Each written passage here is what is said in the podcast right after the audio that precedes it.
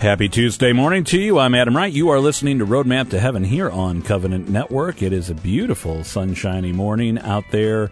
As much as I hate that the sun goes down earlier this time of year, I love that it's up when we start the show for this month.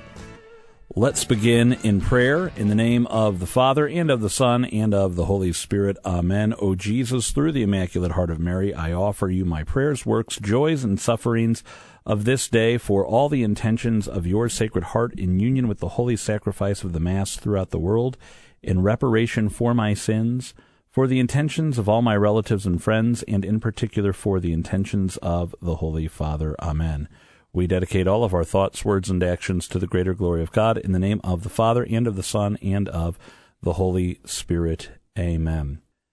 It is a joy to be with you on this Tuesday morning, and we are continuing our month of November, remembering to pray for the faithful departed. We have today and tomorrow left to obtain that plenary indulgence for the souls in purgatory, and by visiting a graveyard and praying at the cemetery for the souls of the faithful departed and doing the other works required for an indulgence. Today on the show, we're going to hear the interview we taped. We had the opportunity to sit down with the one and only Dr. Scott Hahn when we were up in Springfield a little over a week ago for the Eucharistic Congress. I'm still having great memories of that. And by the way, if you missed the Eucharistic Congress in Springfield, uh, you can still hear some of the talks. Um, you, you cannot hear Dr. Hahn's talk, but you can hear the other talks, and I particularly particularly recommend you listen to two of them. I, I, think you should listen to all four, by the way. Bishop Paprocki's homily and Father Chase Hilgenbrinck's talks were just, you know, stopped me in my tracks. Good. Uh, I love Sister Mary Carolyn Noon's talk, and I also in, quite uh, enjoyed and found edifying Father Dennis Robinson's talk. They were all great. But Father Chase and Bishop Paprocki in particular, I mean, stop me in my tracks good. So you can check those out at the Diocese of Springfield's YouTube channel. Um, you can go to their social media, Diocese of Springfield in Illinois. Um, you can go to their website, dio.org, and I'm sure they have links to all of these things there as well. In fact, I will make sure for you while we talk about this here, but it's worth taking the time. In fact, if you go to dio.org, it'll first thing on the page, watch the talks from the Eucharistic Congress, click here. You can't miss it. You, you cannot miss it. So let's go to Mike Roberts and Today is the feast day of St. Prosdocimus, first Bishop of Padua, St. Achilles, Bishop of Alexandria, and St. Willibrord, Bishop of Northern Europe. Born in 658 in Northumbria, now northern England, Willibrord grew up under the influence of the Bishop of York and joined the Benedictines. Between the ages of 20 and 32, he studied at the abbey in Rathmelsigi in Ireland, which at the time was a great center of learning. St. Egbert sent Willibrord and about a dozen other missionaries to an area near the North Sea coast. Twice, Willibrord traveled from there to Rome to get official permission from the Pope to spread the gospel and organize the region within official church structure. And during the second visit, Pope Sergius gave him a pallium and made him bishop. Around the year 700, Willibrord established the Abbey of Echternach and built many churches. However, when Radbod became king, he burned several churches and killed many of the missionaries. When Charles Martel gave him protection, Willibrord was able to resume the Lord's work and the church began to spread across all of northern Europe. After his death, wells located on the routes he had once taken became known as Willibrord wells, and their waters were said to have provided many miracles. St. Willibrord, please pray for us. I'm meteorologist Mike Roberts for Covenant Network. Have a blessed day. Saint of the Day can arrive each morning by subscribing on your favorite podcast player. Search Covenant Network to see all our podcasts. We are happy to be on the road today at the BOS Center in Springfield, Illinois, with Covenant Network at the Eucharistic Congress for the Diocese of Springfield. And after a few years worth of phone interviews, it is a joy to say we are sitting down now in person with Dr. Scott Hahn, Dr. Hahn, thank you so much for being with us today. Adam, it is wonderful to actually be with you in the flesh and not just, you know, via the phone. That's that, that's a very Catholic statement that you've made yes, there. It is. And as everyone's filtering into the center, that you can hear the energy, the joy is certainly picking up from when I first arrived a few hours ago. And that whole fr- phrase you just said, in the flesh, is the reason we are gathering here today, that our Lord has made himself available to us under the humble appearance of bread, but not bread, sacramentally present body, blood, soul, and divinity in the most holy Eucharist. I wonder if you could share some thoughts about the significance of today and what you'll be saying in your talk to the, the pilgrims who have come from all across the diocese to be here today. Well, I'm going to be sharing some lessons I learned on the road to Emmaus by reading, rereading this story that we all know, we all love it, but I continue to find it's almost like an onion, layer after layer, deeper and deeper. You know, uh, I want to share then, but also now, the fact that Jesus decided to spend his first day back from the dead doing what? I mean, I would have dropped in on Pilate, Herod, Caiaphas, the Sanhedrin. He leads a really long Bible study for hours, mile after mile, igniting these two lowly laymen, Clopas and his unnamed friend, setting their hearts on fire, as they themselves admitted later on, did not our hearts burn within us as he opened up the scriptures? But not once did they ever recognize him until they arrived, and there at the table, what does he do? He takes, he blesses, he breaks, and he gives the same fourfold action in Luke 24 that we read about in Luke 22 on Holy Thursday in the upper room when he instituted the Eucharist. And so, what we recognize then is what they recognized finally. And what does Jesus do? He vanished, and not because he was playing hard to get, but because he brought their faith to the point where they would recognize and discern the resurrected body, blood, soul, and divinity in the breaking of the Eucharistic bread. And so he vanishes so as not to become a distraction. Because once our faith reaches that climax, that zenith, then we recognize something that we would never know on our own. This is the basis for Eucharistic faith. This is why Eucharistic devotion is a reasonable response, but it's also why Pope John Paul II, St. John Paul, called for Eucharistic amazement in his final encyclical he was saying, okay, let's restore Eucharistic faith and devotion, but let's really recognize how amazing it is that God has come to us in the flesh and empowered mortal men like my own son, Father Jeremiah, to do what? To transform earthly matter into Christ's resurrected body, blood, soul, and divinity? Yeah, exactly. Well, I mean, if this is the truth, if this is reality, then we simply can't afford to neglect it and get caught up in news cycles or election cycles and that kind of thing.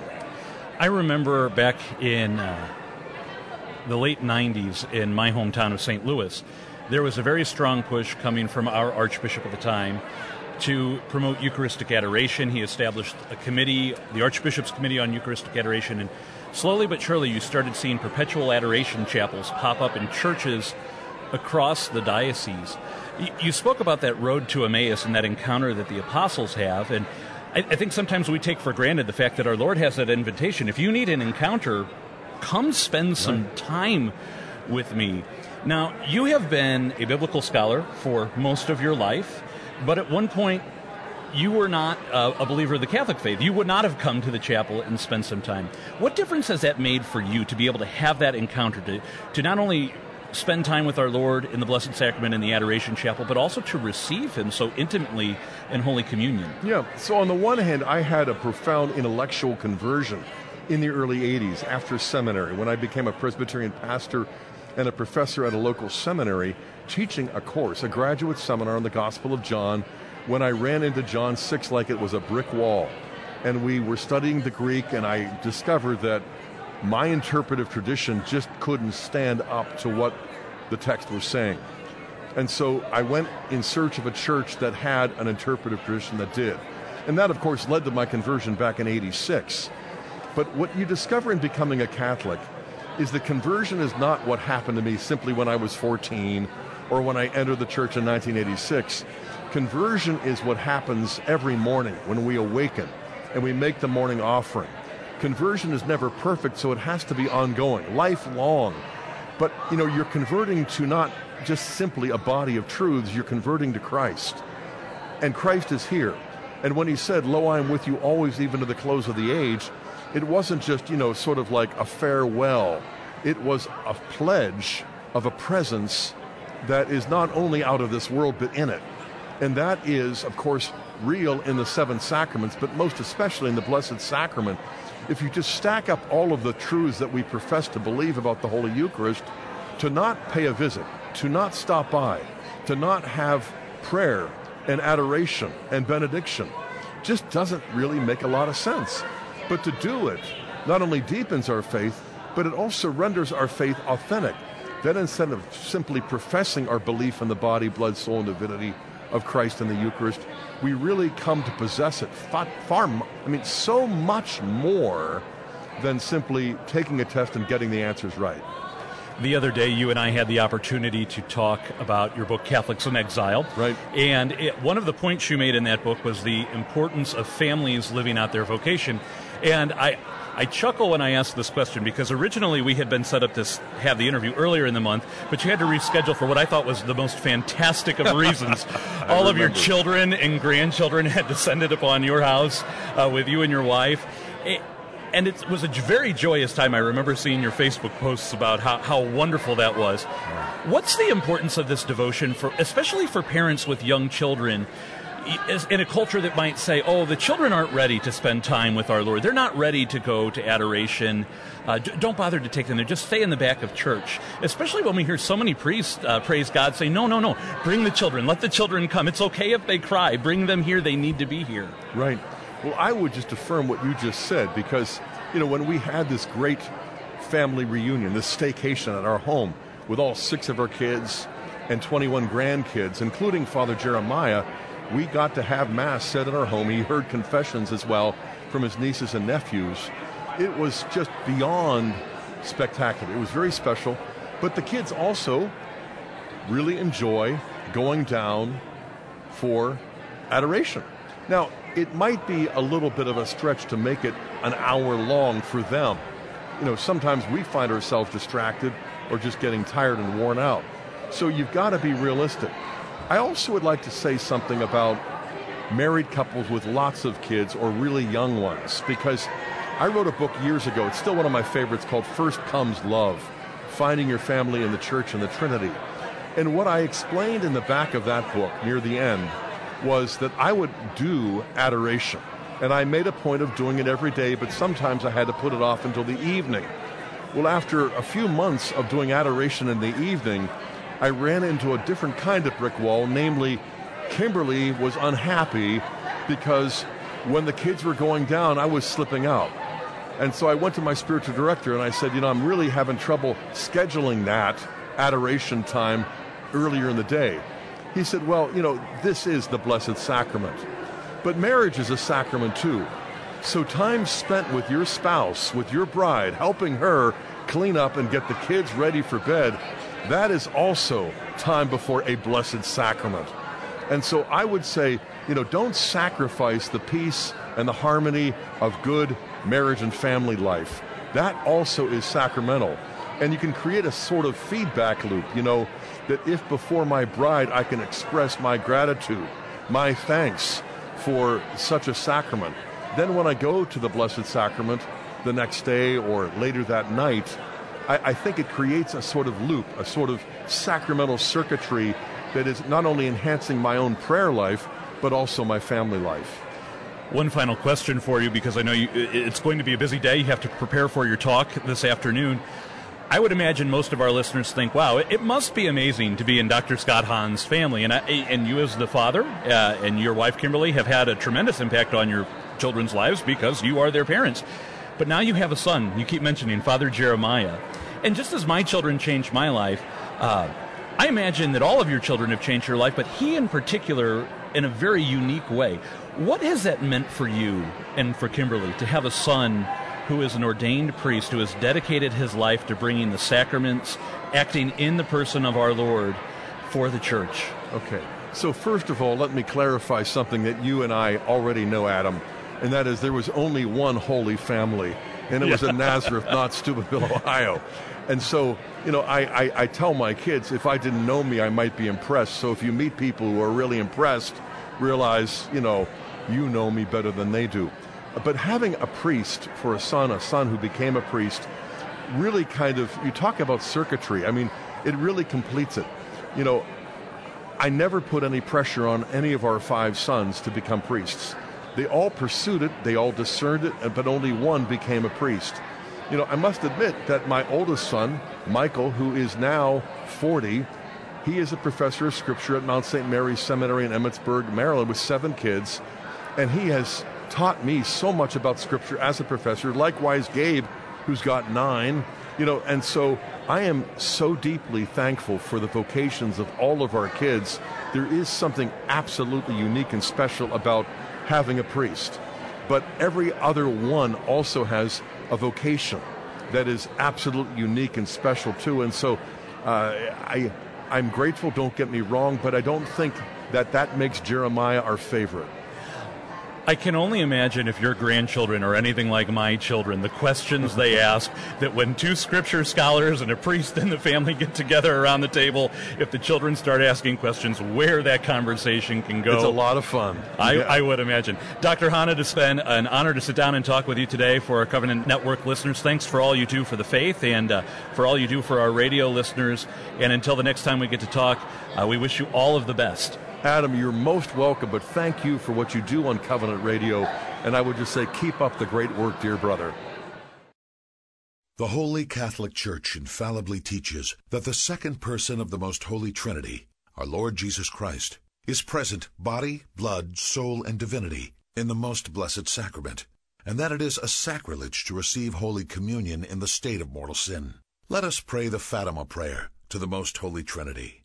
Most Holy Trinity, Father, Son, and Holy Spirit, I adore thee profoundly. I offer thee the most precious body, blood, soul, and divinity of Jesus Christ, present in all the tabernacles of the world, in reparation the outrages, sacrileges, and indifferences whereby he is offended, and through the infinite merits of his most sacred heart and the immaculate heart of Mary, I beg of thee the conversion of poor sinners.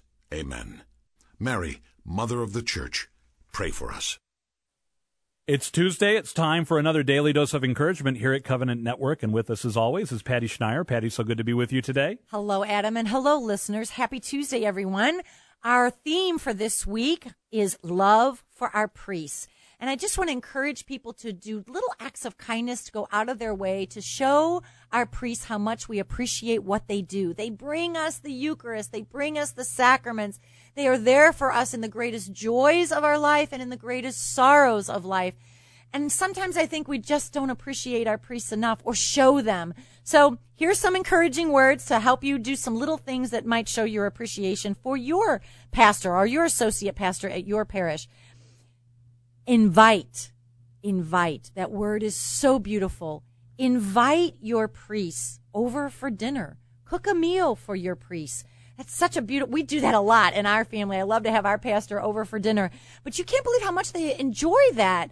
And it's a very important thing for your children to grow up in a household where you invite father over for dinner. He's part of our family, our church family. But also beyond that, invite your priests if you are celebrating a first communion in your family. Invite your priest to maybe the celebration after a baptism in your family. Invite your priest to the wedding reception in your family. Those events in our life. Years ago, priests were always invited after first communion or a baptism. It was a given that they would come to the party afterwards. Not so much anymore. You'd be surprised how many families go to first communion Sunday or have a baptism and they don't even think about inviting their priest to come and join in the celebration afterwards. So I just want to encourage people to invite. If you have a priest that loves to go to a Cardinal ball game, get some tickets. Invite your priest to go to the game or a hockey game or whatever it is. Invite your priest to be a part of the joys of your family. You know, it's so funny you say that because one of our good priest friends comes over to play Mario Kart with me and the kids on our Nintendo, and we there always have we always have a good time. It can be anything, whatever is meaningful for you or whatever is meaningful for that priest. But that's so beautiful. Just just start inviting. I, the, the thought of priests being alone in their rectory all the time and not being invited over to their parishioners' homes to me is tragic. And we need to do something about it. So let's all start inviting. All right, Patty, great daily dose of encouragement for us today, friends. You and I have some homework to do from this one. Until next time, this has been a daily dose of encouragement on Covenant Network.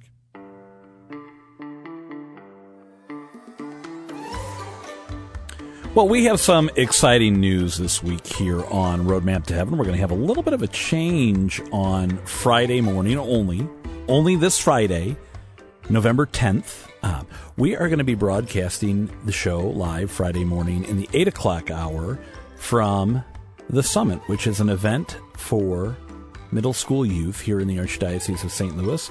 It's a vocation rally and more. There's going to be a lot of things happening that day, and we're going to be so happy to be there. And I mentioned that. We're going to talk a little bit more about this on the show tomorrow, but this week is National Vocations Awareness Week. And as I said yesterday, you know, we all have a vocation. You know, whether we know what it is or not, we all have a vocation. Some are called to marriage, some are called to the priesthood, some are called to consecrated religious life. And so, for those youth, especially those middle schoolers, whom God might have already planted those seeds, He might be planting those seeds right now of what He's calling them to in life. We need to pray for them. And so we're excited to be there Friday morning. We do want to let you know that at 7 a.m. we're going to have our normal 8 o'clock hour programming. We're doing a little switcheroo, if you want to say it that way. Uh, we'll be live 8 to 9. Patty Schneier is going to be with me, and what a wonderful morning it will be. But as we go about this week, specifically, I want to ask you you know, we're praying for the dead this month of November. Can we also add this week an intention for those who God is calling, who don't know their vocation yet? They haven't discerned it. Can we pray that they would hear God's voice? Can we pray that they would respond generously to His call? And can we also pray for ourselves that we have the grace to live out our vocations? The world needs our witness right now. Those of us who are married, the world needs to see us living our vocation, loving our vocation. We can't fake it either, which means we have to live out our vocation. The call to die to self for our spouses has to be lived out each and every day. Let's make that our goal this week. I'd like to remind you, as we said before, the uh, talks from the Diocesan Eucharistic Congress in Springfield, Illinois, are available if you go to dio.org, D-I-O, short for diocese, dio.org. Right on the homepage, you'll be able to click there and listen to the talks. And uh, what an absolute, I'm still, still thinking with joy about that day and how beautiful it was. Even driving home in the rain that night and it was cold. Today it's not cold, you know. It was just a joy to be there that day. Also, one other thing I'd like to mention to you this morning. You know us here at Covenant Network. Sometimes we love to make lists, and I know that helps a lot of people to make a list. What do I need to accomplish? What do I need to get done? What are you thankful for? This month in particular, as we prepare for the Thanksgiving holiday, let's give some extra thought. What am I thankful for in life. And maybe every day write something down. You don't have to share it. You can share it if you want to. Maybe if it involves a person. I'm thankful for the time that I had that conversation or that you were there for me to help me with this or that we got to go experience this together or whatever it may be. But thank God for it. That's who we need to share it with each and every day. From time to time, I like to recommend to you the practice of the midday exam and that at some point in the middle of the day, dear Lord, thank you specifically for, and then fill in the blank with something that's happened from this day. And then, dear Lord, please give me the grace I need to better love you or to better love my neighbor, whatever it may be, but be specific each and every day. It's a practice that can change your life. Let's pray in the name of the Father and of the Son and of the Holy Spirit. Amen. All glory be to the Father and to the Son and to the Holy Spirit as it was in the beginning, is now, and ever shall be, world without end. Amen. Mary, Queen of all saints, pray for us. Saint Joseph, terror of demons, pray for us. In the name of the Father, and of the Son, and of the Holy Spirit. Amen. For all of us here at Covenant Network, I'm Adam Wright. Thanks for listening to Roadmap to Heaven. Don't forget that if you enjoy this program, you can share it by visiting the Roadmap to Heaven podcast out there wherever you get your podcasts or by going to ourcatholicradio.org, O-U-R, catholicradio.org, and clicking on programs. Don't forget to check out our other Covenant Network podcasts and like and subscribe and share those too. And most importantly, don't forget to pray your rosary today.